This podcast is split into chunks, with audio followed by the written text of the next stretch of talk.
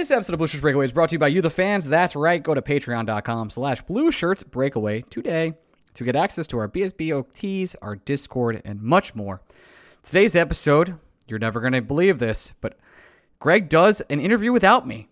I know I've just been a busy boy. Greg was so nice to do an interview with our friend Ethan, the People's Insider, about a bunch of stuff that I don't know. So it's a mystery to you, and it's a mystery to me.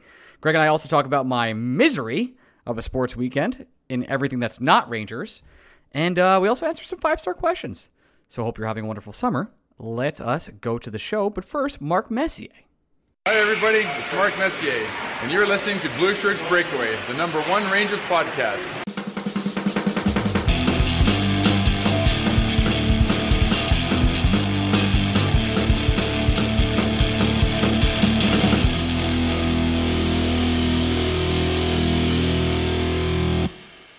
Butcher Breakers. Welcome to the Blue Shirts Breakaway. I am your host, Ryan Mead. I'm here with my co-host, Greg Kaplan. And Greg, I'm fucking miserable.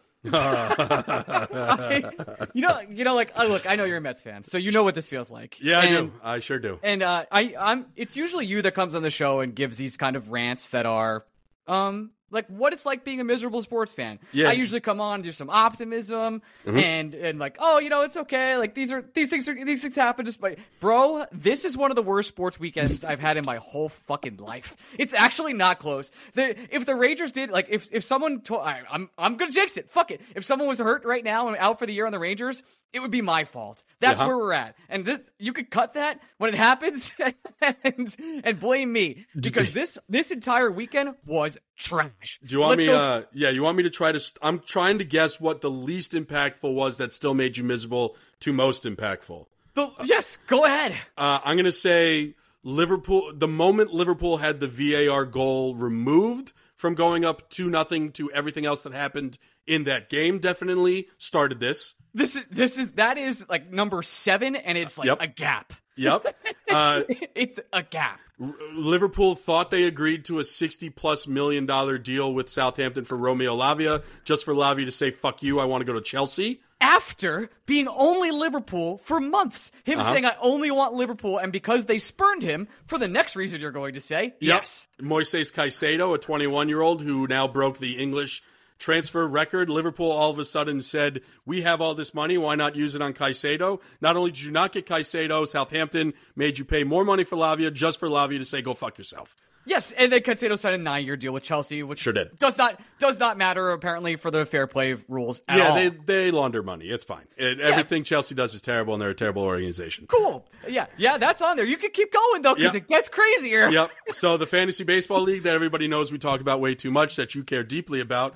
Uh, you got fucked out of the playoffs. On the I was the winning in a huge way, and the Uh-huh. person I hate the most, other than you, in Yep. the league, did it to me on the Yep. last day. And the big reason why this happened to you on the last day is because your favorite baseball team, star shortstop, the first player that has ever been had money spent on him by your said favorite team, is apparently diddling around someone who can't even celebrate a uh, uh, quinceanera. Uh, uh, allegedly is doing one of the most disgusting things you could do as a human being. Yes, Gregory, that was my entire sports weekend. There is a pure disgust you could feel when that f- that final thing that you just said comes over over like your timeline. You just like the first thing you think to yourself is, "Please God, do not let this be true." Like this uh-huh. taints sports fandom for you as a fan. Like you're like, this is a guy I rooted for. I've been following for years. Is he a little bit of a nutcase? Absolutely. Are a lot of these guys nutcases? Yes. And those are things you could put aside. I could put aside bad attitudes. I could put aside being a bad teammate, fighting with Randy Arozarena. Hey, you know what I can't put aside? These allegations. I can't I can't do that. So when I go to turn on a Rays game now, which is like what something I do in the month of August because I just we just talked about everything else. There's no Ranger stuff. I would kill for a Ranger game right now after the weekend. I would kill for the Rangers to lose 3-0 just to feel something. That's that's where I'm at. Lafreniere has it signed, and to see this, a player like I I bought a jersey of, like that is sickening. And and even if it's disproven, even if all these things come out, it's still something you have to sit with as a fan. Yeah. You're like, is this a guy who maybe did this or just got proven otherwise? And that fucking sucks, dude. I, I, I the whole weekend it is pure. One, it was at my best friend's wedding in Puerto Rico, experiencing one of the worst sports weekends of my life. The entire I mean, time. Another baseball player betraying you and the Franco family. I just don't understand why you put faith in him.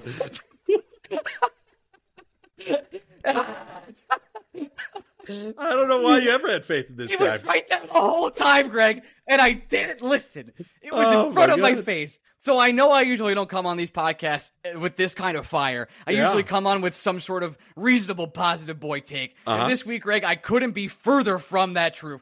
Lafreniere needs to sign. This Ranger team needs to start get going. And I swear to God, if they start slow, I will be goddamn miserable. Because now I'm thinking about how this team is just so old. I'm watching Chris Kreider get married, have dance moves that I always knew he had. Mika Zibanejad be at the wedding. He's gonna be a dad. Our Artemi Panarin's bald, and we're not rebuilt at all. We're old fucking team, and we're on the last goddamn legs. Oh, it's August. Yeah, Sorry. I, you know, I I- I'm battling a 72 hour stomach virus, which has uh, crippled me. Um, but outside of that, let's see. The Mets gave up three touchdowns in one game on Saturday. Uh, I saw that. I was like, in Mets history, huh?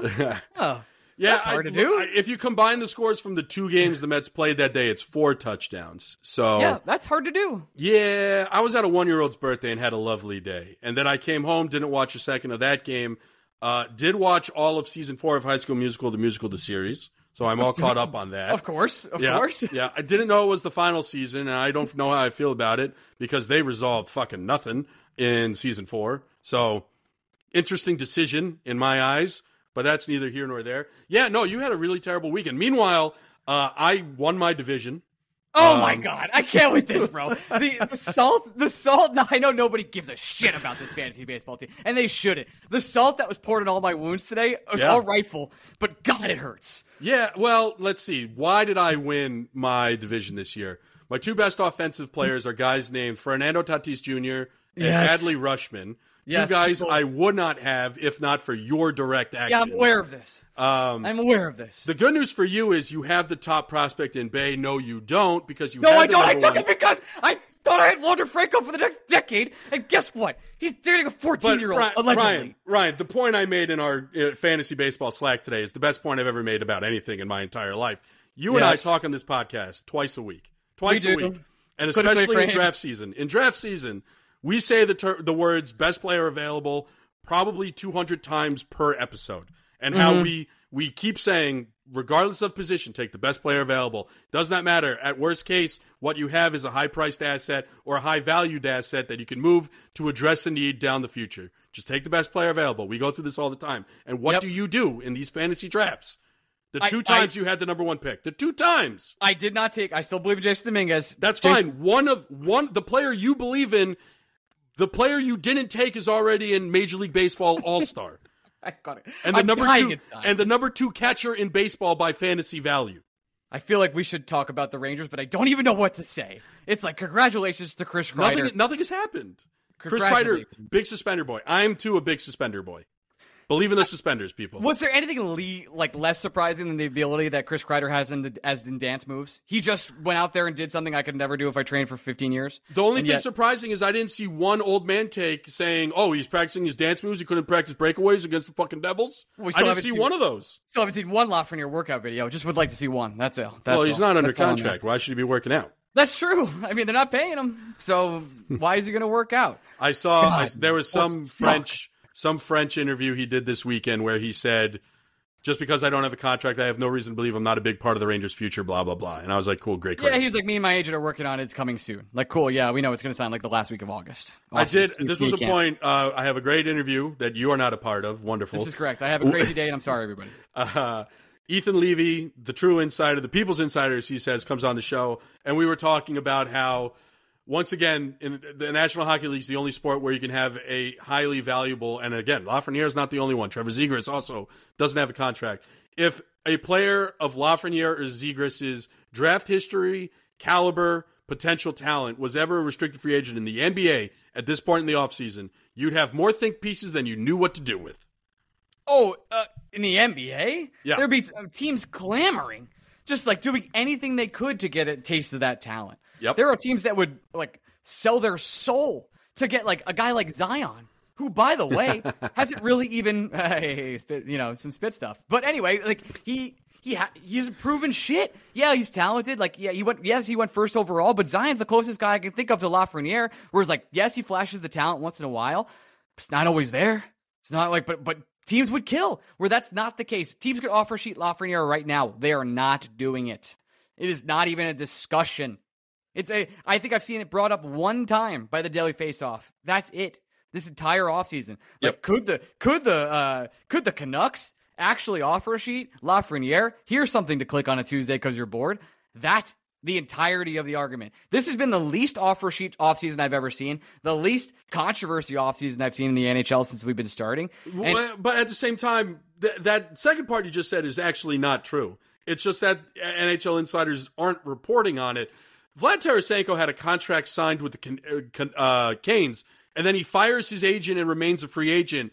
And everyone said collectively, "Well, that's interesting," and then refused to talk about it after the fact. How is that not something You're correct. we've seen two thousand word stories about? we've actually seen no stories about it.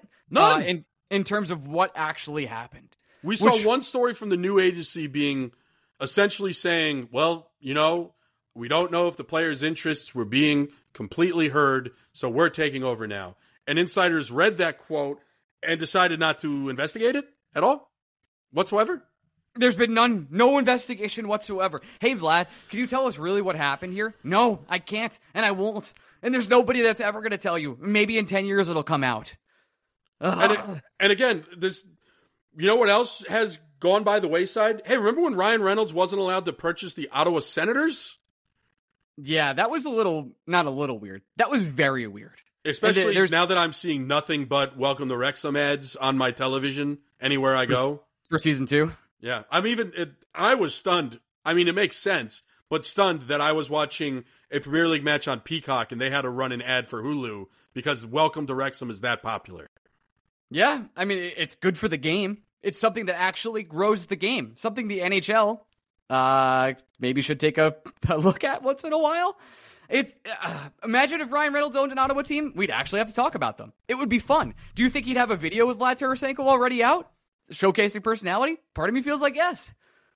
Brady Tkachuk is probably a really interesting guy that isn't allowed to be interesting. I would say that's a guarantee. Yeah, I, I think we kind of saw that with Matthew Tkachuk this year, where I would say so.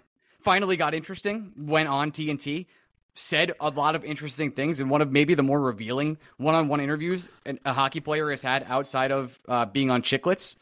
Like when when hockey players are on Chiclets, they usually let down their guards. Those are those guys. They know what they're doing. They they have they have the right to say we're going to cut that at the end. That is part of the agreement. And then, uh, but on TNT, Matthew Tkachuk went out there and laid it all down. That, but that's the only one of the only times we've seen a hockey player over the past like I don't know year and a half really lay themselves out. Yeah, Frustrating. it's something you and I have been complaining about for a very long time. Probably the correct terminology to use there. Where the insiders, I blame more the insiders than anybody else. It's just in order, you're not. Yes, you need to have journalism ethics, and you are a journalist, and you are reporting on sometimes delicate situations for sure. At the same time, you're reporting on a entertainment at like element. You, this isn't. I'm not asking you to tell me the corruption that exists in whatever White House administration we're currently living under, or why we should not be in the the what was it, the Pacific Trade Partnership, whatever the shit that thing is. TPP? Yeah, I, I, I'm not asking you.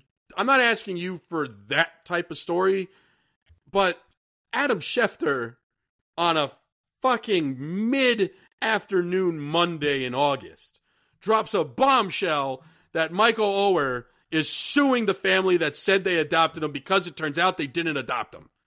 Like, Wait, is that true? oh my god, yeah. Where have you been, buddy? That's Puerto Rico, dude. Like I, I've been suffering. yeah. Michael Oher is suing whatever that Mississippi white family. The blind side. Yeah, not a true story, apparently. Oh my god. Yeah, This is this is groundbreaking stuff. yeah. I'm not. I, I get it. That too is personal. It's delicate, but like, come on, guys. Can we make the sport a little interesting in August? We don't have to be completely in the dark on anything. You got basketball has the World Cup going on, so they're still in the headlines. James Yeah, Harden Brunson. is just in China saying that Daryl Morey's a fucking liar out of nowhere. Did you see that story today? I know I didn't see that he was a liar. I know he's not going to practice. He James James Harden was given a microphone in China and said, "I will not play for any organization that has Daryl Morey in it because he's a liar." And then his next sentence was, "Let me be more clear than that," and just repeated the sentence again. That this is what's happening in every other sport. In baseball, the Yankees just melted down in an epic way. The Mets. Do you hear what I said at the start of this? now that's that's drama I do not want in the NHL. No, but, but you, the, the like even again, I don't. Let me be clear about something immediately. I'm not asking any NHL player to sleep with a 14 year old. In fact, Yes. I'm asking all of them to stay the fuck away. At the same time, though, it's fucking wild that these World Juniors from 2018 allegations, which have apparently been resolved and sealed and delivered, nobody's reported on it. Not a fucking soul in the world, Ryan. And we're pretty sure that these are going to re- result in either jail time or excommunication from the league. And no reporter is diving into what the fuck might be going on with that. Training camp's not that far away. very strange. Yeah, training camp starts very soon. But even we'll- just just on field drama, the Yankees, holy shit, the Mets, everything happened. The- the Angels, the existence of the Angels. Oh, the poor Angels. They tried. Though, again, we did a trade deadline podcast. I came on this podcast and said, God bless the Angels for trying, but they're going about it the wrong way. They traded for all the guys that are kind of interesting by name, but not actually good. the Angels are currently 59 and 60. Poor guys. It's That tough. sucks. Yeah, the Mets, I think, are what, 52 64? Yeah. What a year. Yeah, almost tied with the Nationals. So. Yeah, I saw the going into last night's game since the Nationals won earlier in the day. The Mets by percentage points were in last place in the National League East. Gotta love it. At the same time, there's no benefit for the Mets to finish above. Uh, No, the Moneyball thing would tell you to actually lose every game. Oh, and they're trying because I don't know if you've seen what they've been trotting out in that lineup every day. But a lot of Rafael Ortega and Jonathan Arauz in my life. Again, I really care about baseball. I do not know who either of those players are. I care a lot. How about Reed Garrett? Who is that? The, the Mets asked Danny Mendick to get six outs for them on Saturday. That one now I I, know, know. you know who Danny Mendick is, and I I, know you he's not a pitcher. yep. I did. Uh, I saw did you, the stat out of that Met game that was my favorite is Nicky Lopez became the first player since 1920 to record four plus hits, five plus RBI, and a scoreless inning of pitching on the mound in one game. Baseball is undefeated. it's it's like when stuff like that happens, where it's like it's not since 1919 as a player. It's like, oh man, only the Mets, Well, only the Mets. Yeah, What a league, uh, what that's a where we're at. sport. Sports suck. I don't know why you do this. I don't know why you listen to this podcast. I'm miserable and I'm sad. There you go. Congratulations. I feel outside of the. I honestly think at this point, I don't know what's going on in the stomach intestine like area. Um, all I know is I sweat through shirts like it's nobody's business, and I've been trying to get the courage to go up outside and get the medication I need to start to feel better. But if I'm within five minutes removed from my house, I'm worried about what will happen to me. yep.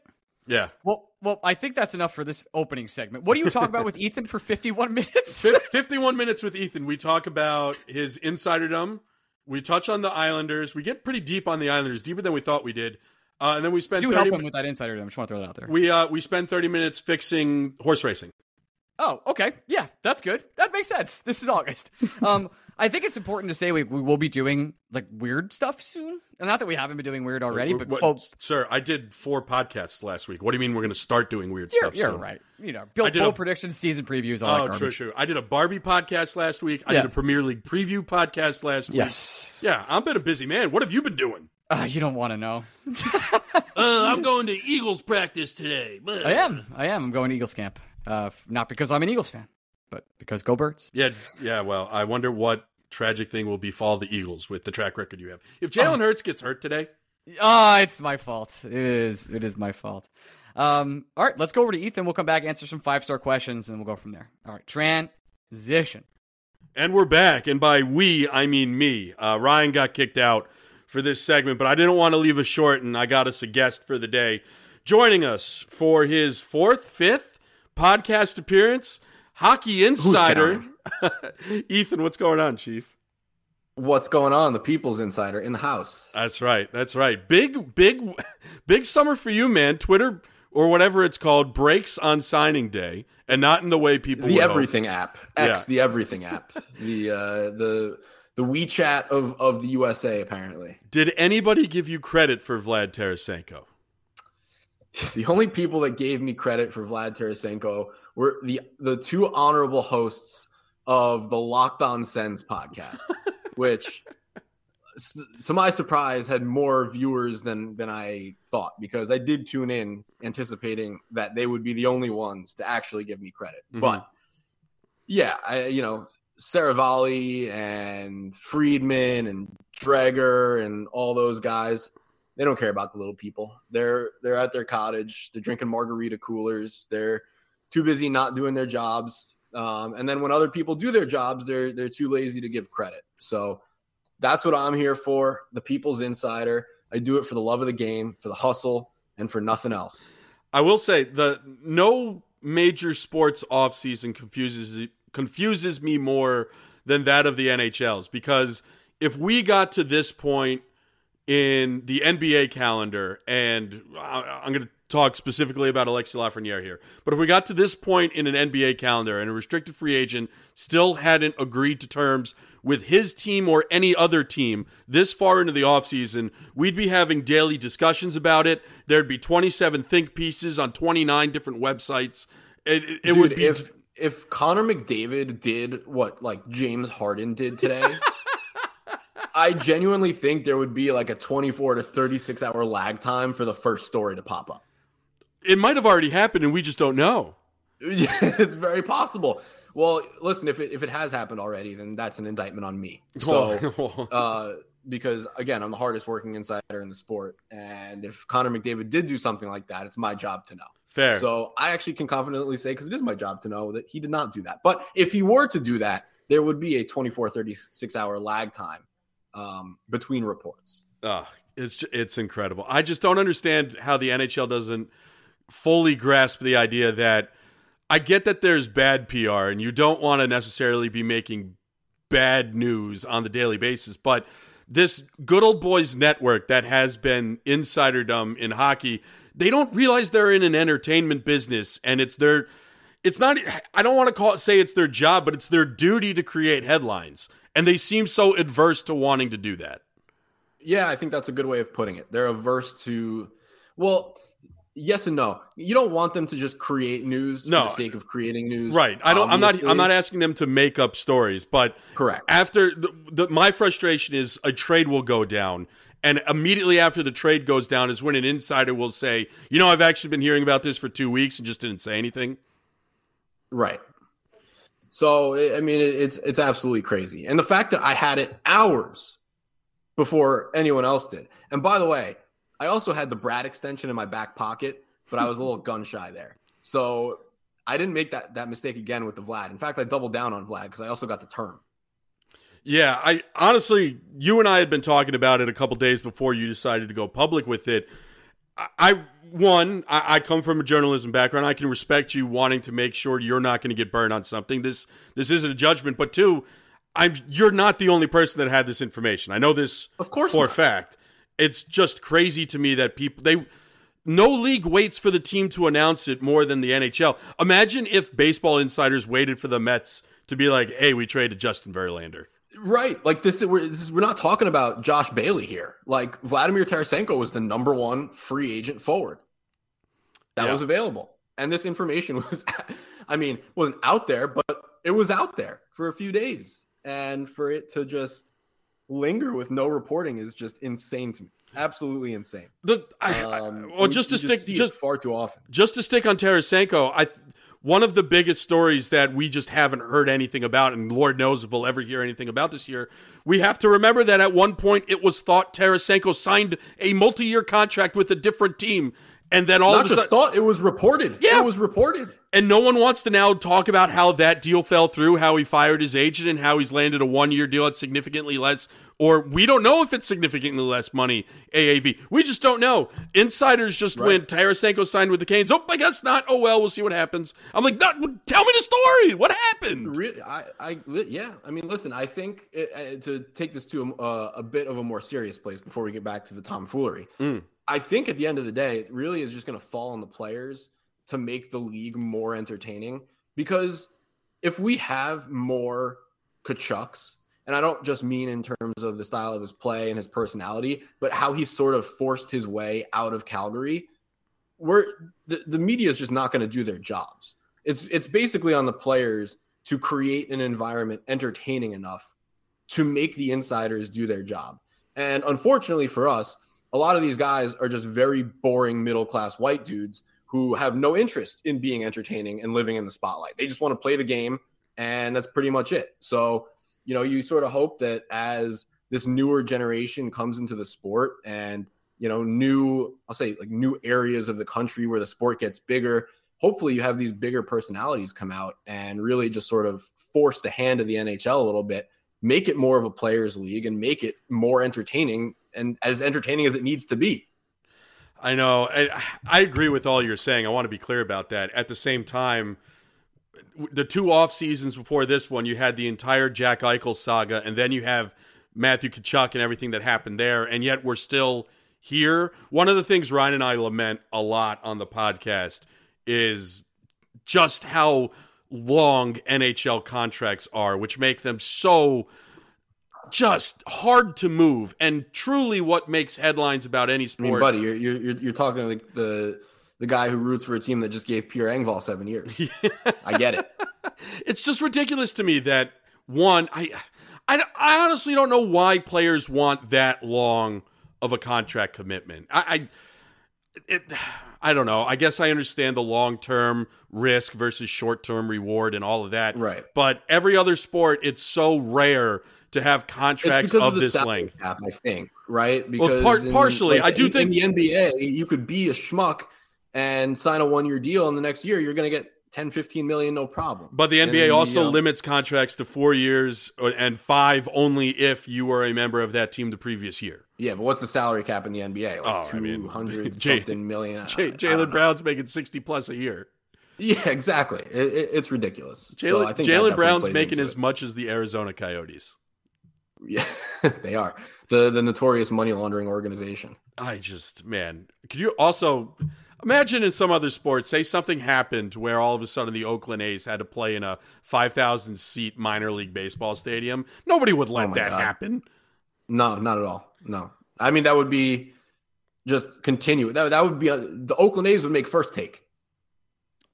Yeah, I, the Arizona Coyotes are not making first take. No, it, everybody's accepting of it. They're just like I. Yep. Frankly, oh, I bet I you Stephen, the NHL. Stephen A. probably doesn't even know the Coyotes one exist and two play on a college campus. No. And by the way, not to bring this back to the Islanders, but to bring it back to the Islanders, it, it's just so fucking crazy to me that there are people that genuine, genuinely believe that the Islanders at any point were ever in danger of moving to like Kansas City or Quebec. like, really? The, the Arizona Coyotes are playing at a 5,000 person college arena, but they were going to move a team out of the New York metropolitan tri state area? Give me a break. Let's talk about Islanders for a little bit. And then we have surprises for the listeners in the many surprises. probably two thirds half of this interview. We have a lot to discuss. I'm still angry about the information I learned late last night from you. I can't. I, I told you one thing oh, yesterday buddy, I, I have, I have, I've got even even worse information for you. Oh no! All right. Well, before that's called a tease in the business for all those listening. It is. Let's it talk is. about your Islanders. Uh, not the most active off season, but you you took care of the important items. Sorokin's locked up. Um, you, you solidified your base lineup. You moved off of Josh Bailey, your boy. Um, my hot take, and you can tell me if I'm crazy, and, and this is not meant to be a direct slight at the Islanders, but you get some shrapnel here. Okay. I still truly believe one of the New York Islanders and Pittsburgh Penguins will not make the playoffs in the upcoming season. And I'm actually still leaning towards the Penguins being the team that miss. I I would agree with that. Although I I mean I, you know, it's the popular thing to just shit on the Penguins because if you don't have Sidney Crosby and Evgeny Malkin on your team, you're going to hate them. But I really, really liked that Karlsson trade. I really don't think that they gave up that much. Um, as it pertains to the Islanders, I think they're going to be a very good team. Um, are they going to be a great team? I don't know. There are just so many factors that come into play. If you look at their last season, it was the definition of Murphy's Law Mm-hmm. Like everything that could go wrong went wrong. They lost Barzal down the stretch, like a few games after they traded for Horvat. Um, Adam Pelech was out for a long stretch, and even when he came back, he was not on planet Earth. He was still concussed in a different galaxy. Uh, they missed Palmieri for a stretch, and when Palmieri went down, that second line was abysmal. As soon as he came back, Brock Nelson was back to being Brock Nelson. Uh, JG Pageau, probably the most underrated bottom sixer in the league, he was out for a period of time. They they were just missing guys up and down the lineup. They had a rookie head coach.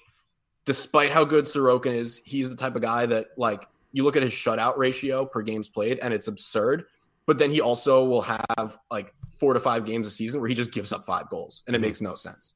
So you know between new coaching, having the 30th or the 31st ranked power play in the league, missing their best player for the power, the power, the, the playoff stretch where they miraculously made it. Thank you, Chicago. Like everything that went wrong went wrong, and they still made the playoffs. So, addition by subtraction with Josh Bailey, everyone's healthy, has chemistry, bringing back basically the, the same exact team, um, but better. I mean, you look at their opening night lineup of last year versus what the projected opening night lineup is for this upcoming season, and it's laughable. Like it really is so much better. So again, like it's just going to come down to everyone staying healthy, whether or not Lane Lambert can get his head out of his ass. And then you just look at some of the guys and you have to hope that if there is regression, it's not that bad. Like you need Brock Nelson to pop 30 again. You need Anders Lee to be high 20s, low 30s again. Uh, you need Barzal to stay healthy. His chemistry with Horvat. Like there's a lot of positives to look forward to. And if even half of the things that went wrong last year go right this year, like they're a playoff team, no doubt. Now, whether or not they can take the next step and get back to the conference finals and hopefully make the Stanley Cup again, who knows? But, you know, it's just, it, again, it's sort of like making fun of the Penguins. It's a popular thing to make fun of the Islanders and make fun of Lou Lamoriello and how he navigates the salary cap and all that shit. But they are a talented team. It's just a matter of whether or not these things go right this year. It is a it is a good team, uh, and I do have to credit you for signing former Ranger great Julien Gauthier. Congratulations, yes. well done. Yes. Um, the name you didn't mention, of course, being Bo Horvat, who will be going into his first full season with the Islanders on a fresh, new, brand new, fancy new contract. Um. The Islanders, to me, from an outsider, it's I've never thought the Islanders in this era we're living in. That I would say from Trotz onward they're never outright bad. This is not a bad hockey team. This is a competitive, right. good hockey team. At the same time, it's it's like a team built without having a really high ceiling. Like I think the floor of this team, I don't see any scenario in which the Islanders get less than 85 points. Anything below that, oh, come on. Because catastrophe would have had to happen, right? Of we're, course. we're talking Barzal missing the season, Horvat missing half the season, something of that level. Sorokin missing the season. That's how the Islanders don't get to 85 points. At the same time, I'll be honest, Ethan, it's it's hard for me to see the scenario in which you guys get 105 without it being Sorokin is a god, which is possible. It's not unheard of, but I, I think if you play out the 2023 24 season 100 times, I think less than five times you're a 105 plus point team. I, I would disagree with that. Um, but again, like there, there's just so much at play here, and it and it sucks that the Metro is still just, you know, oh, every year unfair. there's a new no, team that's it's, yeah, it's unfair. It's unfair. Every team, every year there's a new team that's good, and the, the teams that were good the previous year have gotten better and you're just, you're just waiting. You know, the Capitals finally started to fall off a little bit. You're hoping that the Penguins fall off a little bit, but you know, the Islanders play that style of hockey that it, it frustrates people, and that's why, like, if they were to go up against the Devils in the playoffs, like, I'm very confident, despite how good the Devils are, the Islanders with that again, it's cliche, and I hate to say it, but with that experience and with their style of play, and they're very defensive minded, they'll they would be able to to win a series like that. So again, they're a good team. I think there's just so many factors at play. I'm confident that they're going to be well in the mix for a playoff spot. I would hope that this is a team that would crack 100 points. I, I think, I mean, what do you think? I think like 100, 103 gets you into the playoffs. I think they're, at least from the Metropolitan speaking, I, I the two wild card spots this year in the East are going to be tricky because we're going to have to see just how far back a step the Bruins take we're going to have to see right. just how far forward a leap a team like the Sabres or the Senators take. Um, yeah. There's so many high variance teams in the East that it's hard for me to be like, I, I mean, I wouldn't be surprised if 98 was the magic number or lower, frankly. But Right. tell you can tell me if I'm wrong here. I think the Metropolitan is broken up essentially into about five tiers. Tier one, Hurricanes and Devils. One of those two teams will win the Metropolitan this year. I'm confident Right. that in some order that's going to be one, two. I, I'd- I'd make the I'd make the bet today. My, if I could do an exacta box, Hurricanes, Devils. I'm doing it. I'm feeling good about it. Though the payout probably Again, in, in the biz, that's what we call a tease. Yep, yep, yep. You'll, you guys will hear that more. Tier two to me is the Rangers by themselves. I think the Rangers are a lock to be a playoff team. If they do anything else, um, it's gonna be a frankly a disaster and a disappointment. They're they're a team you can close your eyes, wake up, they'll be in the playoffs. Great. Tier three is where I put the Islanders, Penguin, and the and the Penguins and Blue Jackets even, where as many as two of those teams Blue could easily. I the Blue Jackets are trying. I have to. I, I I have to say they're trying. I don't think it's going to work if for that's, them. the, if that's the nicest thing you can say about the Blue Jackets, then you cannot put them in a tier with the Islanders. Hear me out. It, if all three of I those think I've heard teams, you out. I- no, no, hold on. If all three of those teams made the playoffs, we'd all be surprised. But we all expect those three teams to compete for a playoff spot. I think, and again, if you want, fine, I'll, I'll concede. Tier three is the Islanders and the Penguins. Tier four is the Blue Jackets by themselves. We can call it the they're trying tier. Tier five is the Capitals. We can call it the Ovi's going for the record, so we can't be flat flat out bad, but we're also not really trying to be good tier.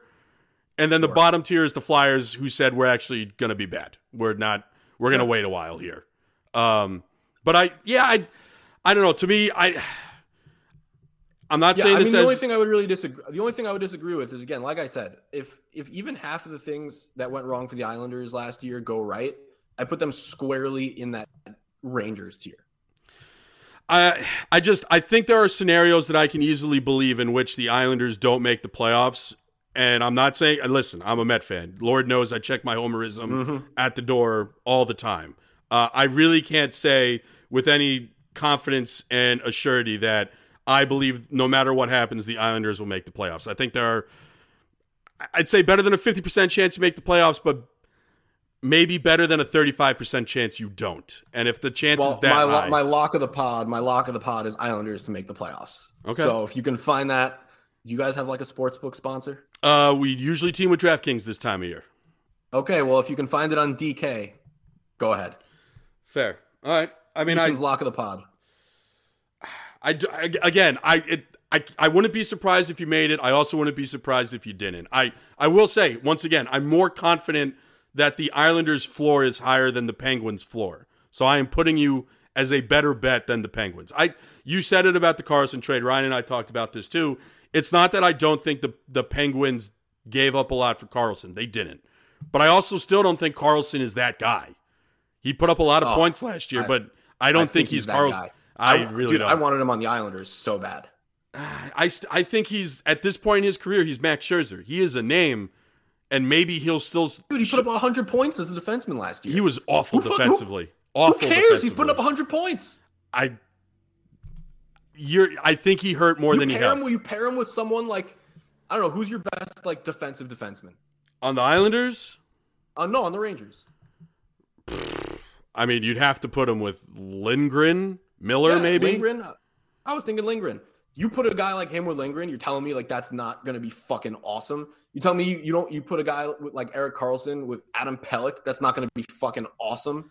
Especially given the goaltending that both the Islanders and the Rangers have with Shesterkin and Sorokin. Like, I'm sorry. Like, even if this guy puts up 80 points, I like just. that, like I'm sorry, like 100 points again is very unlikely. I- So I think- I- but I honestly- I think- he is. He puts up 80 I think 80 is unrealistic. point I, per game defenseman. I think it's unrealistic. I think he was empowered to put up points with the Sharks because what the hell else did they have to do? So who cares? Fine. So then you so then you cut his production 20, 25%. That's still a point per game defenseman. I don't know. I I, I think we I got a it. little smoke and mirror act with Karlsson last year. Now I I mean, listen, long I hope I hope I'm wrong because yeah I'm trying to uh, I'm trying to pump up your Islanders and all you want to do is blow the Penguins right now, buddy. sorry. That's on you, man. I don't know. It You're convincing me. me that I'm wrong about the Islanders. That's all you're doing. That's fair. That's fair. I apologize. It's all right. Do you want to save horse racing now? How we save the horse Sure, racing it. industry?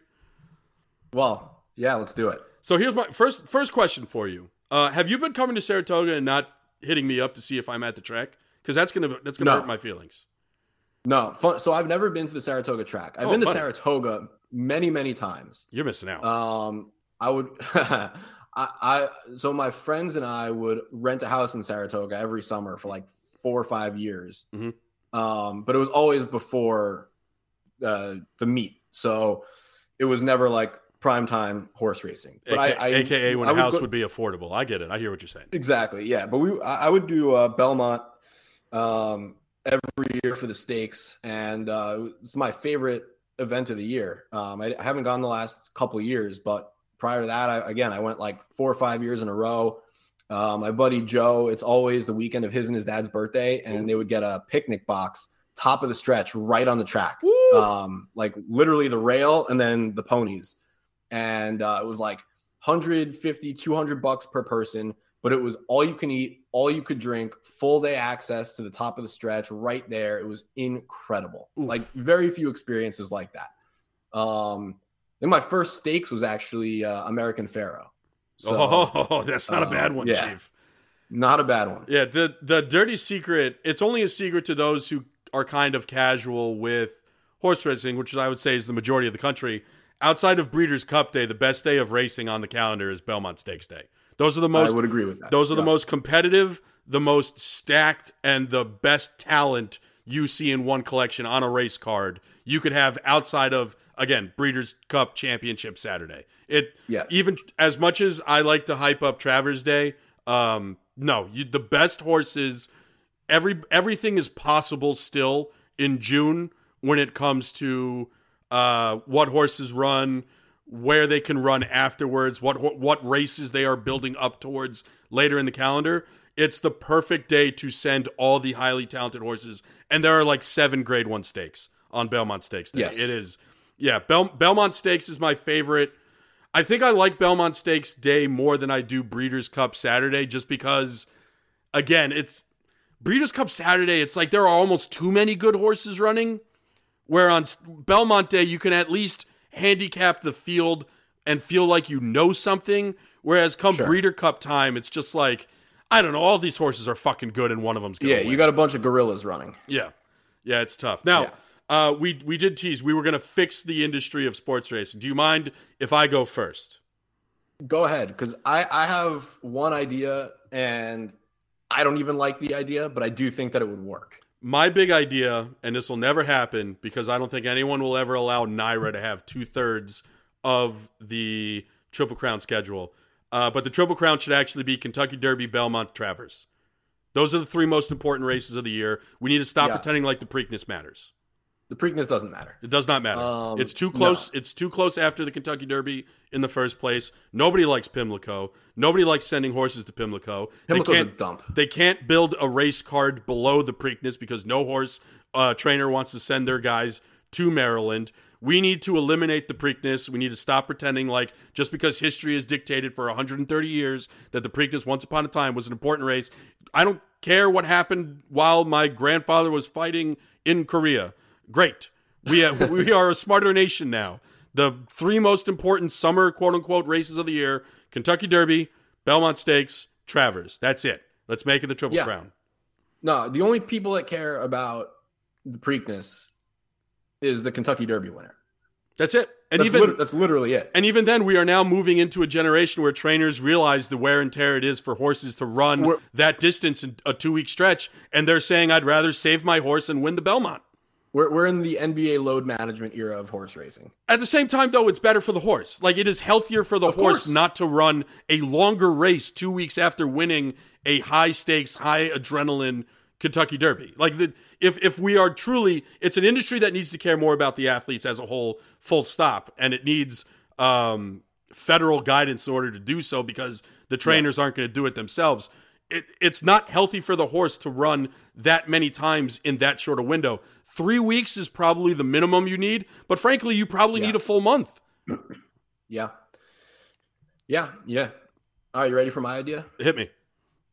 Okay. Who's the what, what's like the one I'll say group of people who love horse racing more than Americans? Ooh, uh, I at this point, I'd say the French. Okay. I would say the Saudis. Uh, well, I think The Saudis love their horses and they love to spend money on their horses. Well, now we're, we're really what we mean to say is the Middle East because I believe it's the UAE that hosts these five million dollar handicap fair. races. All right, so Middle East. We are in an era, unfortunately, where it has just become acceptable for the Saudis to sports wash their money. Yep, yep. We talked about We've this last week Liv. with Ishan. We're seeing it with soccer, Yep. foot, football for our Euros out there. Why not just say, hey, Saudis, save horse racing, have them come in. They don't care about making money, right? They, they they're just here to like improve their brand. Like, yeah, we might cut a journalist's head off, but hey, here's all this money for sports. You take them, maybe Las Vegas, maybe some other big city, whichever one's going to give them the, the best tax breaks, and you just have them pour a billion dollars into a state of the art dome. I And you uh, listen. no, I like I like where this is going. Keep going. It's indoors. You never have to worry about the elements affecting the quality of the track, right? Enough of this fast, sloppy, soft turf. Like you, you're never going to have weather delays. It's climate controlled, so the horses are never going to be overheated. The fans are never going to be overheated. They're never going to be cold. And you basically team them up with the Las Vegas Gaming Commission. You have a lower takeout than the fucking criminal organization that is NYRA. And you just say, hey, you guys, here's your track. Here's your beautiful dome. Name it whatever you want. And you can have all the big trainers bring their horses there. You can have all these overseas sheiks that want to launder their money, do it through really talented horses. And you have, you know, like it's Monday, August 14th. Who's running today? Finger Lakes, Thistledown. You know? yeah, yeah, it's it's You, it's a limited schedule. it's bleak. Yeah, limited schedule. You could say that. And multiple days of the week. And you run it year round. And you can have big races pretty much whenever you want. And you're going to have fewer horses breaking down. You're going to have more talented horses. You're going to have a lower takeout. So it's more friendly for the, the horsemen out there. And I think it just blows the, the West Coast tracks and the East Coast tracks out of the water. And it either forces them out of business or it forces them to be more player friendly. I, I'll say this. Um, it kind of piggybacks off your idea. It has always confused me how there isn't essentially a horse racing league. We have the FedEx Cup Sure. for golf, right? Where, sure, each individual tournament is its own individual tournament, but you accumulate points, and at the end of the year, we name a champion. We kind of do this with the breeders, where there are qualifying races to get into specific races at the Breeders' Cup. You need to accumulate either enough money in order to run in a race, you need to have X, Y, and Z pedigree to run in a race. But you're telling me with as many hallmark racing events there are each year, and how every year you're uh, essentially trying to tell people to care about things like the Ohio Derby, the Arkansas Right, the Derby, Derby. the Florida Derby. If you want these races to matter, to me, I think you need to create a formulaic league where three-year-olds r- run in one league and you get certain number of points per race per track. And if you want like that's how you get me to watch a race in Missouri. If all of a sudden I, I'm not going to care about the card in Missouri because I know for the most part those horses aren't going to go on to bigger and better things. They are there just to run. But Right. if you told me that, say, um, trying to think of a horse off the top of my mind here, uh, Private Creed, a horse that came in second yesterday that blew up your uh, exact that or pick three that we need to talk about. Private Creed, a, and also Privates, ran yeah. and also ran horse in the New York Kentucky cir- circuit for the most part. A good horse, but not a horse that's ever going to win a Grade One stakes in all likelihood. But if all of a sudden Steve Asmussen says, I want Private Creed to finish top five in the league, and the only way for me to do that is the next available race for him is in Missouri, I now might watch that race just to be like, fuck it. This is getting weird and I like it. Weirdness is good. I, I we, we are smart yeah. enough as a society to make we all care about these triple crown races. I think horse players care about the Travers as well. But there are so many big race days in the summer, and horse racing can't market themselves properly. But if you just make it a league, a simple to understand point system in which these horses are ranked against each other, and we can have a different league for the jockeys where they're getting points going up against each other, and a different league for the like for the trainers where they're getting different points against each other. Like imagine Chad Brown is really in a heated race with Todd Pletcher for the number one trainer of the year in the in the trainer league, and Chad's all of a sudden deciding the only way I'm catching Todd is if I'm running my horses on the on the weekend every weekend at Gulfstream in Florida. You know what I'm going to watch probably every weekend? Gulfstream in Florida because all of a sudden Chad Brown is telling me I need to care about it. So there By the are way, ever, you, you ever been to Gulfstream? I have it too fucking hot. I can't do it. I I, I was there by accident. They have this this uh this uh I don't know if I should call it a bar or a club. It's like a hybrid sort of sure. Called uh Carousel Bar, I think, or something like that down there. Okay. And dude, I legitimately I'd been to Miami zero times in my life. I was down there for work. We all went out there, like we're drinking at the bar. I look to my right and I'm literally on the track. It's bizarre. Yeah. And sorry, another another tangent. Speaking of Creed, Casa Creed, I always find it hilarious when there are like micro celebrities who own horses and Oh, win. God, yeah. Casa Creed won, and I saw Francesa in the winner's circle with those pearly whites. I laughed my ass off. But that, like Bill Parcells has horses. Um, R.I.P. Yep. Yeah, we're not going to mention it. We're not going to talk about it. Uh, Well, we're gonna have to, but that's fine. Well, we could just say Bill Parcells own horses. I think we could leave it at that.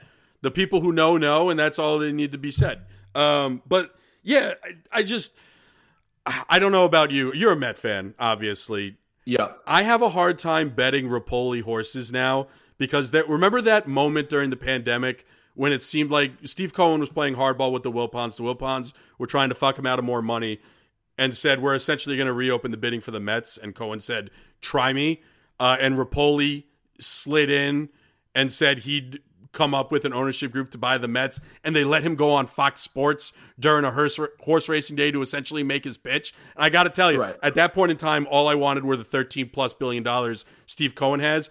And if Mike Repole was a Met fan, he would have gotten out of the fucking way and would have just let Steve own the Mets. So the fact that Repole tried to to snake the Mets out from Steve Cohen makes it really hard for me to bet his horses. But a horse like Nest is too great, where I don't care who the owner is. Well, all right. Now that we're on the Mets, I didn't know this yesterday. I don't think we discussed this. Okay. Okay. Adam Rice. Yep. He had his 19 to 1 winner Yep. come Clo- through close the game, last sugar. race. Close the game, sugar. Who Close I the told you to bet. sugar. Told you to bet that horse before the race started. Do you know who owns Close the Game Sugar? I assume with the Met connection that it's Repole. No. Who's the owner? It's owned by Sugar Diaz Stables. Edwin's got a horse racing stable. That is Edwin is half owner of that horse. Oh, buddy, I would have put. I now I'm upset I didn't put more money in on it. Yup. Good for Yep, him, man. that. Ama- How does Cespedes not have a barn? That's a good question. I wonder. If That's he, a very good question. I wonder. Ah, he got. He's got to have something. There's got to be some Cuban circuit we don't know about that Cespedes has a monopoly on. Right. Yeah, 100%.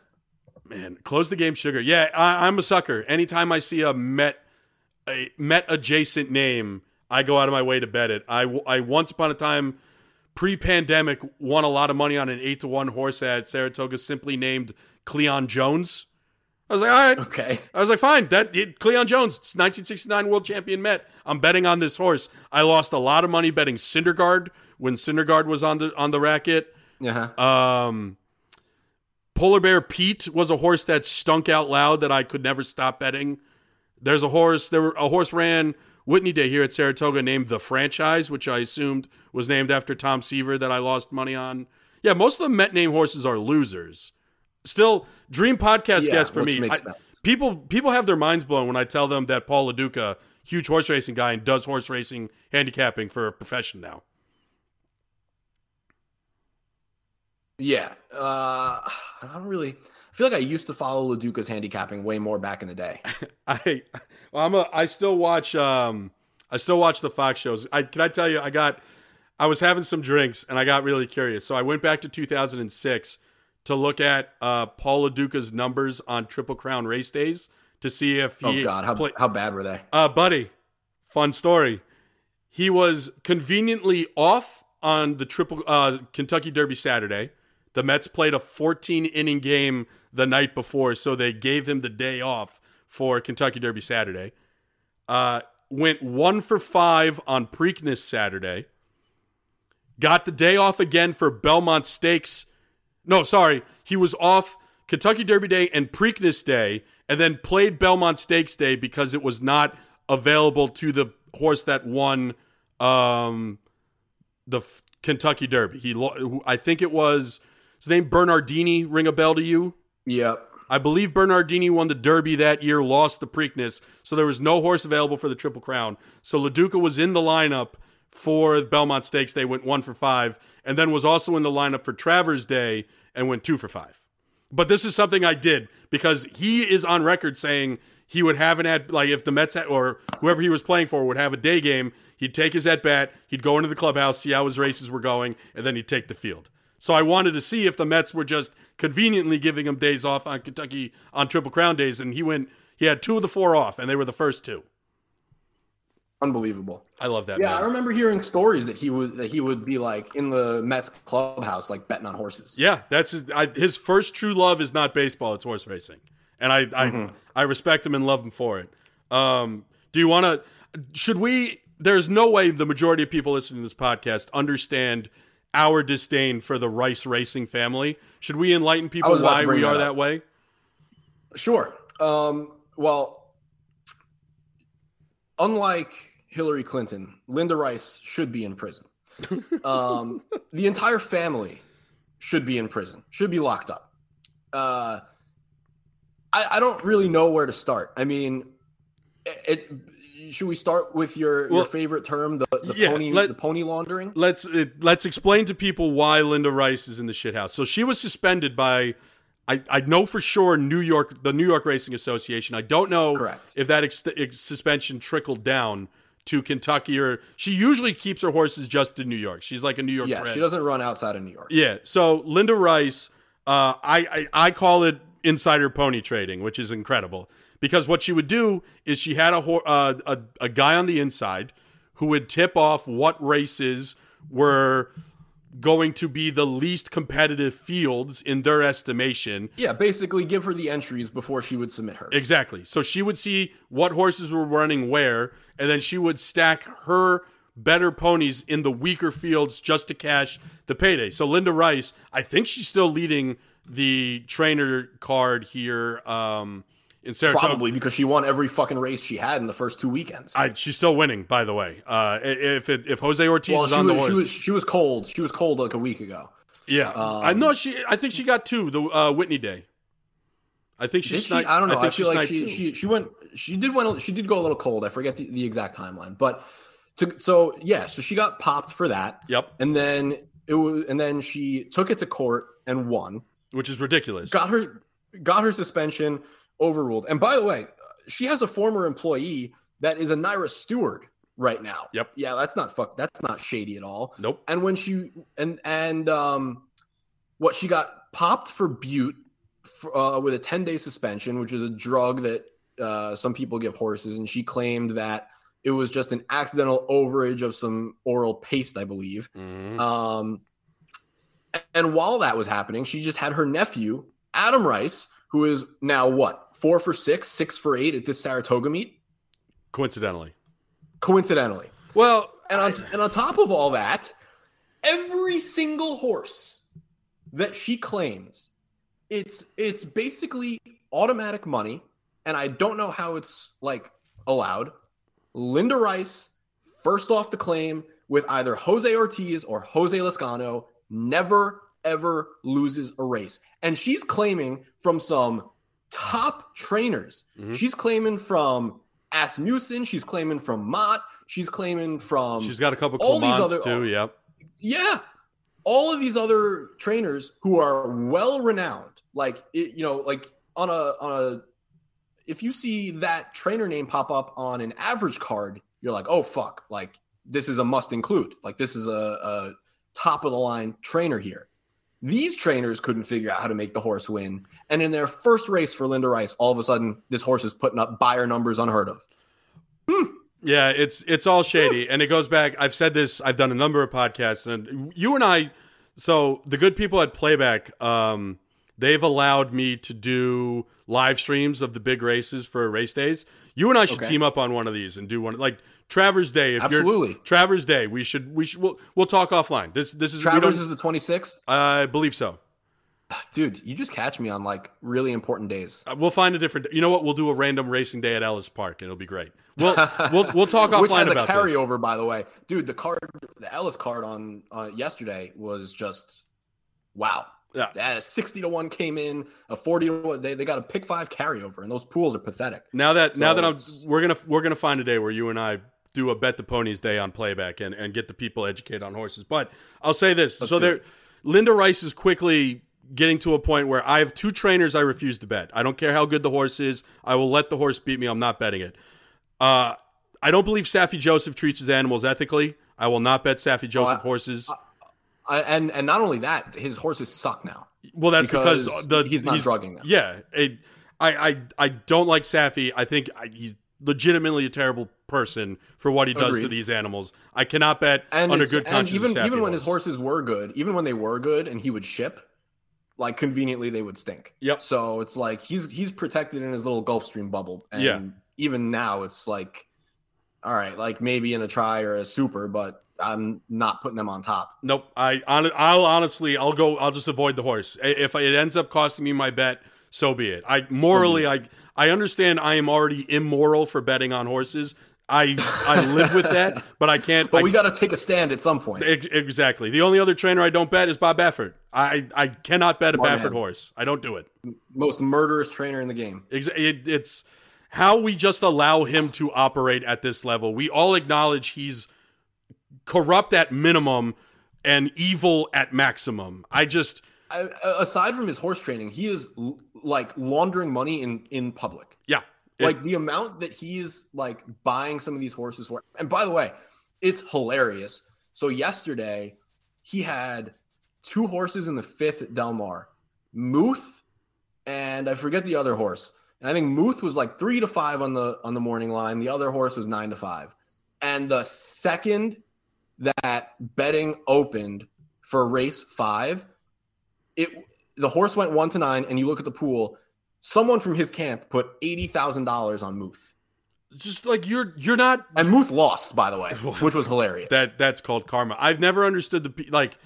I, I don't know if you've noticed this at Saratoga specifically. The exacta pools are now bigger than the win pools because the sharps understand truly if you want to win money on a horse, you're not going to win money on a especially a really good horse by betting that horse to win. It's it's the but it's, even the but even the, the dude for, NYRA is still a criminal organization. oh, NYRA! I'm, I'm, not here. I'm not here to vouch for NYRA. You're not going to. No, I know you're not. But dude, the the exacta and the try payouts have been pathetic this year. They've been bad. Though again, in the tenth race yesterday at Saratoga, you would have got 178 to one, and you didn't listen to me. I gave you one piece of well, advice yesterday.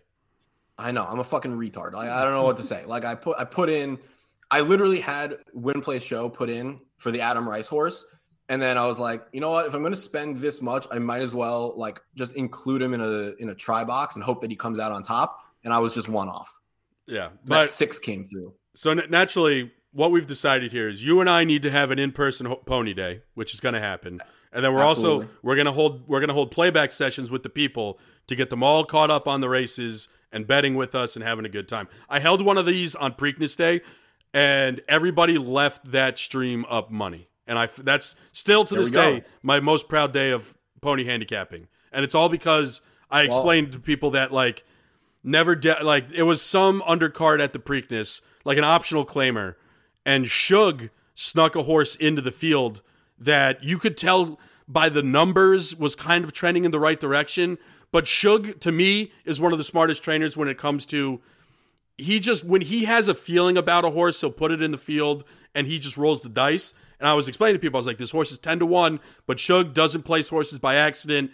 Do some do some exotics with this horse. Horse won by like four lengths. Absolutely crushed. I love I love I love the trainer angles. The, yes. It's like, you know, uh God, now I'm forgetting who it was. I feel like not this past week and the weekend before, there was a horse at Saratoga, and the trainer had only shipped one horse to Saratoga over the last five years, and it was like huge winner uh, at a price. And they had another one this past weekend. I forget who it is. I'll have to go back and look.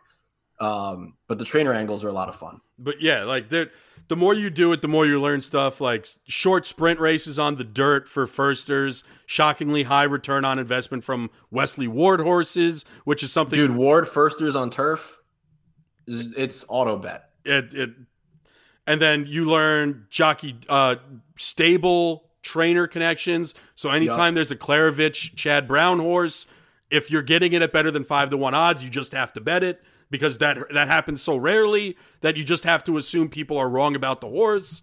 Yeah, that there's a whole culture in horse racing when it comes to gambling. We're now talking and uh, a foreign language to some, but we're gonna have this playback day. People are gonna learn some shit. And it's gonna be yeah. Fun. We'll save the the CRW and the ADW conversation for the uh, the streams, but yeah, the, the the the computer betters have totally ruined it. But uh, again, I'll, I'll save that rant for another day. Give me give me your two minute take on the Giants, and then I gotta let you go. Two minute take on the Giants. I think they're going to be a, a, perfectly average team this year.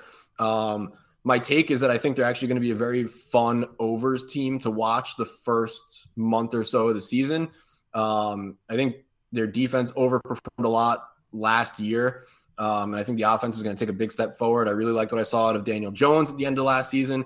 They got Waller, who's just every fucking tweet notification I get is that the guy's got four touchdowns in, in red zone drills in camp. Um, you know, they, they got a lot of guys healthy this year. So I think they're going to be a fun team to watch. I don't think they're going to be good. I think the entire process, as I've been saying for since they hired Joe Schoen, is that it's about year three. Year three is when they're going to be like truly competitive. Um, but for now, I think it's just about they got a bunch of young guys. They got some key guys locked up now. It's all about the improvement. I think they're going to be fun to watch. I don't think they're going to be particularly good. Yeah, I traded a future first rounder to get Jalen Hyatt in my dynasty league. I'm I'm a believer. Wow. Oh, I think I, I, I, feel like I maybe teased the, my dynasty. You did. You said you. you. said you made a trade that I'm gonna be mortified by. Yeah, because I so I gave away. I forget the exact whatever. I wound up with Jahmyr Gibbs, who you said you're not high on. I'm not a huge um, Jahmyr Gibbs I'm, guy. No, I'm incredibly high on Jahmyr Gibbs. Um, so keep that in mind. Um, and keep in mind my other dynasty backs are Breece Hall and Dameon Pierce. So I add Jahmyr Gibbs to that. Okay. Um, and I got rid of Josh Jacobs because I felt like you know. No, you, are selling. Oldest. This is the year to sell high on Jacobs. Even if he's good again, so you got yeah. one more year in him. Yep. So I sold on Jacobs. I sold on Kelce, um, and a couple other small pieces, but those were the two main ones. And I got back Meyer, Engram, and Jahmyr Gibbs. So I don't, I don't. I know. I'm listen. I'm hoping that Gibbs can Gibbs replaces the the Jacobs uh, production. Probably yeah, it, like it's the it's sixty the, to seventy five percent of it. It's the Kelce then, of it all. It's the Kelce of it. I all. know. I know. And then afterwards, um, you know, it, it's the it's really Kelce's what thirty five now. Yeah, I when talking dynasty, it's always hard with players like uh, uh, Kelce in football or like a you know over thirty six year old player in a baseball league where you start weighing the inevitability where he's just going to leave the league at some point, and then you're going to have to find a way to replace him without having the asset to do it. At the same time, yeah. as long as Travis Kelce's on a football field, he's the best tight end in football, and as long as Patrick yep. Mahomes is his quarterback, he's going to be one of the best fantasy assets in football. So I would have. It's painful. Listen, it's painful. I know. Yeah. But I'm I'm in the I'm in the process of of like trying to rebuild while I'm like rebuild and win at the same time. Like I finished. And you couldn't. You're telling me you couldn't get Bijan. You could only get Jahmyr Gibbs. Mm-hmm. Couldn't get Bijan. Um, no one's trading Bijan. You have the pick. You're taking Bijan. God, Bijan's gonna be um, so fun. But you know, like I got Lamar. I've got you know a couple good young receivers. I've got Hopkins and OBJ and I got you Gibbs, said, and I mentioned said, my running backs. I like how you said a couple good young receivers, year. and then said OBJ and De- DeAndre Hopkins. Well, no, those were two separate entities. I have a couple good young receivers, and then I have OBJ and Hopkins. Um, so we'll see. I don't know. I'm, I'm excited. I think Dynasty is the way to go. Yeah. No, um, I'm, I'm, a big Dynasty you know. guy. You're preaching to the choir here. Mm-hmm. Yeah. Um, and then if you're doing a redraft, it's got to be auction. But Yep, um, you're also preaching to the choir there too, buddy. Yep. Snake drafts. Snake I'll- drafts are for the uninformed. It's fine. Exactly, exactly. Don't leave it up to chance. Do your research. Exactly. Um, yeah. So yeah, that's it. I think that's it. I think that's it, buddy. Play, uh, plug yourself before you get out of here. Uh, follow me on Twitter at Ethan GSN. I'm the People's Insider, and uh, subscribe to the NYG Weekly podcast that we're going to be doing throughout the season. Once again, this is year like six or seven at this point. Um, some fun things to come over there. I think we're going to do a YouTube channel. I think we might even do a, a name rebrand. So give us a follow before all that changes, and uh, stay on the lookout for some more content. And I hope we can get that stream done in the near future. Oh, we're doing it now. Now that you've said it, I'm embarrassed we haven't done it yet. We'll we'll make it happen for the people. All right, Ethan, thanks for joining. Uh, Ryan, great job on this interview, buddy. You did wonderful. uh, your your your inputs were valuable. We wouldn't have gotten there without you. Uh, we'll be right back after this break. Hey, we're back. Thanks to Ethan for holding my place while I was uh, busy today. We definitely didn't make fun of you at all. I didn't listen, so that's sad. that's sad. Uh, we'll do some five star questions, only a few today, so we'll go from there. Uh, but if you want to leave a five star question, you can become a Patreon and uh, leave one on our Discord channel. This first one's from Jay White. Uh, I think this answer is pretty obvious. Uh, Ryan, are you okay? I've seen some of your Twitter posts, and would you like a hug? Don't touch me. I'm not okay. I promise. The funny thing is, he asked that question before this weekend. I know. Bradley asks, uh, "What do you think would be a better revenge, beating the Kings in the final, or beating the Kings in the final with the series clinching goal coming off Alec Martinez giveaway?" I don't really like. There's no revenge for the Kings. yeah, I don't care about the Kings. I care about the Kings. I hate them, but there's no way to get revenge. No, I, I right because they already got theirs. they so got it- theirs. They're, if if we won two cups and then the if we beat the Kings twice in the finals, and then the Kings beat us, we'd be like, all right, well, we won twice. Yeah, I I don't know. I I don't hate the Kings. I don't hate the Royals. I just think that both those things, like I don't know. We signed Jonathan Quick. That's not really revenge. no, it's Um, not revenge at all. I don't. Yeah, I don't think the revenge to me. You'd have to take away the thing that makes the Kings happy in order to get revenge. Because no matter what you do, it doesn't fucking matter. The Kings fan will say, "Well, we have this one, so I don't care about this one." For example, I want revenge on Chase Utley, which means I want to kill him. I don't care about Allegedly. the Dodgers. No. I'm just covering you for legal reasons. sure, yeah, come at me if you want. Uh, Chase Utley directly.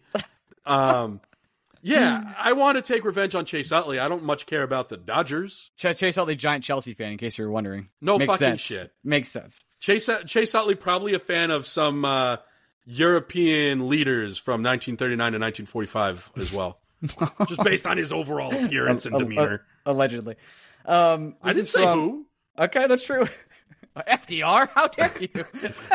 I don't think it's Eisenhower. Let's put This it is that this way. is from Cole. What's the weirdest trade you could think of in NYR history? Not like a bad weird, like a booch trade, but straight up weirdest one you could think of. Didn't we trade for Emerson Etem? oh, we sure did, And that was weird. and I think Hagelin was involved in that too. Uh, yeah, that's that one's like just comes top top of my head. I weird ones that just even during the podcast of this history. I don't know. I don't want like. I, I probably Eric Staal.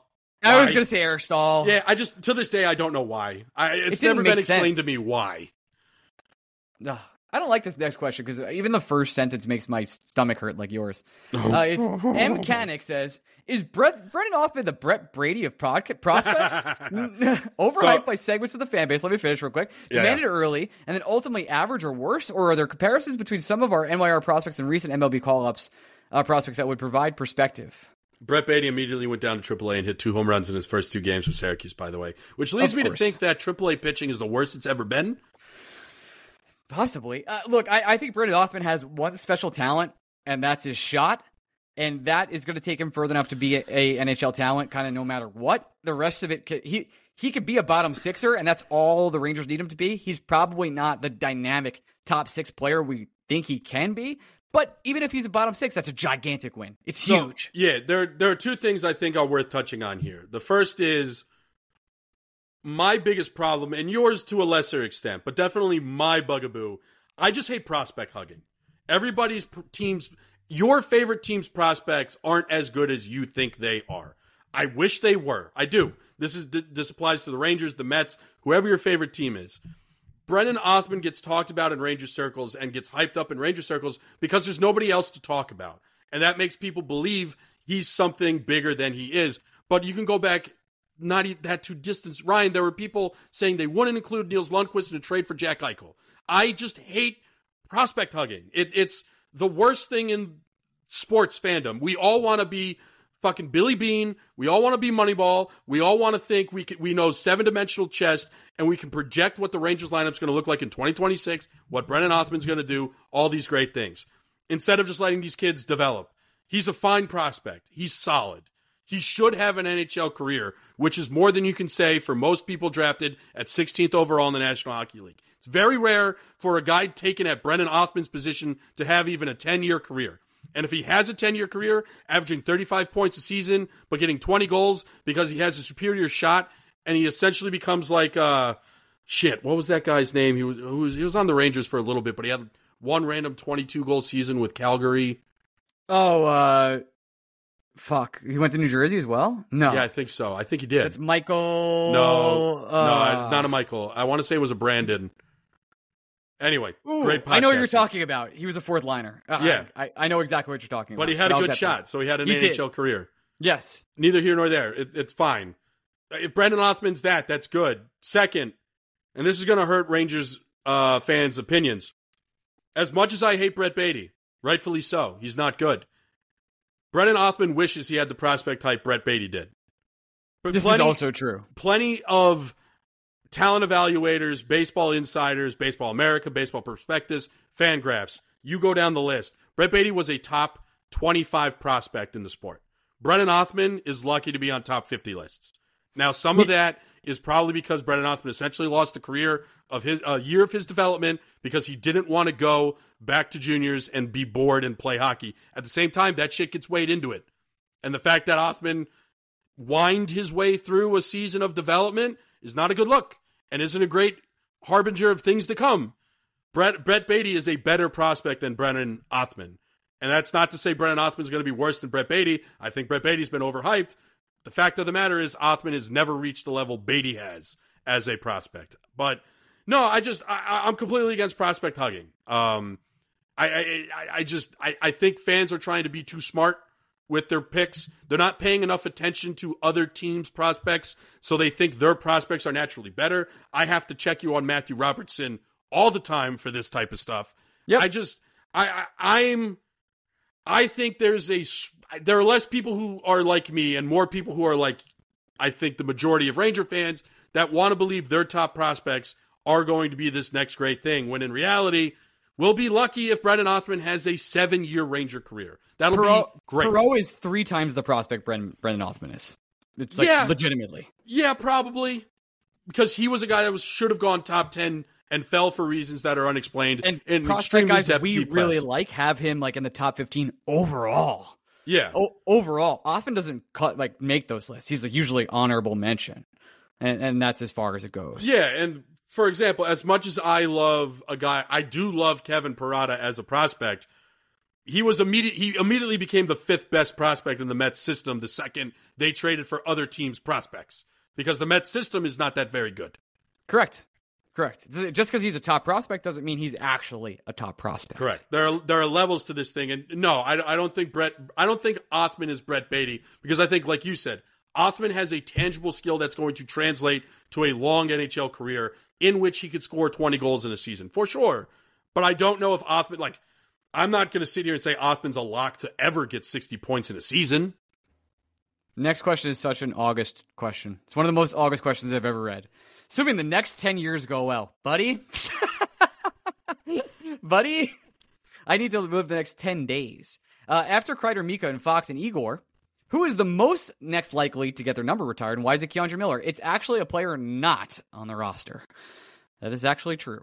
Uh, those are the only guys that might get their their numbers retired, and a I'm- lot of it is contingent on if they actually win the cup and Yeah. if Kreider finishes his career here. I think Kreider is going to get his number retired. Fox too. I well, yes, because Fox is one of the two best defensemen to ever play for the Rangers. All Fox has to do from this point forward is have an average career. Is play play for the Rangers. yeah, that's all he has to do. Guess what? He's under contract to do so. Yep. Um, I'm not convinced Mika gets his number retired. I think. I think Mika, whether you know, whether you ding a player for not being homegrown or not, Mika is an outside of the organization uh, player. So to me, I think you need to have your name on the cup in order to, in the Rangers' eyes, get your number up there. So I'm also not convinced on Igor. Yeah, Igor's been amazing. And if Igor stays amazing and stays a Ranger, sure, I can see it. But goalies are so fickle, it wouldn't be a shock to me if Igor has a four year peak and then either Yeah. one leaves or two loses whatever that special thing is that he has. Um, to me, Kreider, I'd say Kreider is about 90% sure. I'd say Fox is about 75% sure. Then I'm at about 40% for Mika and about 25% for Igor. Um, and then I listen.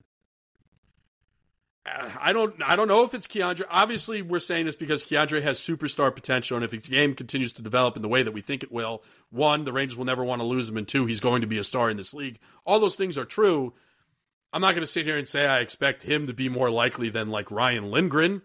Lindgren, you could if if the Rangers lock up Lindgren to a long term contract, you're talking about a guy that's going to end his career as a 13 year player with the New York Rangers or Who something is crazy like, like, a that. heart and soul of a team. Yeah. legitimately. Yeah, even more so than the Girardis and the Staals of the world. So, Which is like shocking to say, but I think you're right. yeah, like I don't think K'Andre has a better shot. I first of all, I'm not advocating for Ryan Lindgren to have his number retired, but I would be For the love God, lying if I said that, it was yes. like if we're if we're projecting 10 years forward, I'm lying to you if I say K'Andre's got a better shot than Lindgren just based on Lindgren checks the box for the old hockey fan, the Facebook hockey fan, the Twitter hockey fan, the analytic fan. You go down Yeah, the he's list. got Ryan- it all. He's got it all.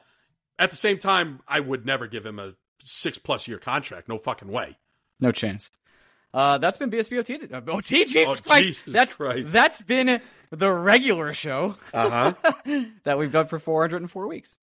Um, we'll be back next week with uh, more fun stuff, and I'll be hopefully less miserable. Yeah, what could possibly? Oh, let's see. What would I Uh-huh. have to talk about? I got this weekend's a busy weekend for me, man. I'm seeing a comedian on Sunday. You know Sam Okay. Morril. I do. Yeah, going to see him with our friend Nice. Matt Valley on Sunday. Nice. Uh, I'm going really excited about this one. A bougie friend of ours who may appear on some of these extra bonus podcasts with me. Uh, she got tickets from work to take me to Saratoga Performing Arts Center. We are going to see Jurassic Park with live orchestra, and we have What? VIP tickets. What? Uh huh. That sounds insane. I am gonna I'm gonna be my best version of myself on Saturday, Ryan. That's All what I well, think. Okay. Jesus. Okay. Well, you have actually a good time. I'm gonna be miserable. Um, Well, I also, you know, I got to worry about my fantasy team. You're done worrying about that shit. I'm gonna hang this fucking phone up right. so sick. I, uh, All I right, learned we'll today that our first round matchup's two weeks. I didn't even know that. I'm gonna throw up. All right, I love you guys. Uh, I'll talk to you guys next week. Follow us on X or whatever. Bye. Hey, it's the end of the show, so this is the part where I misread names. That's right. Last week I thanked my friend Dan, and this week I'm thanking all of you for supporting this show and listening to us throughout the summer. Little teaser in the upcoming weeks. We're going to do uh, pre recording of 10 bold predictions. We're also going to do nice hangs or good hangs.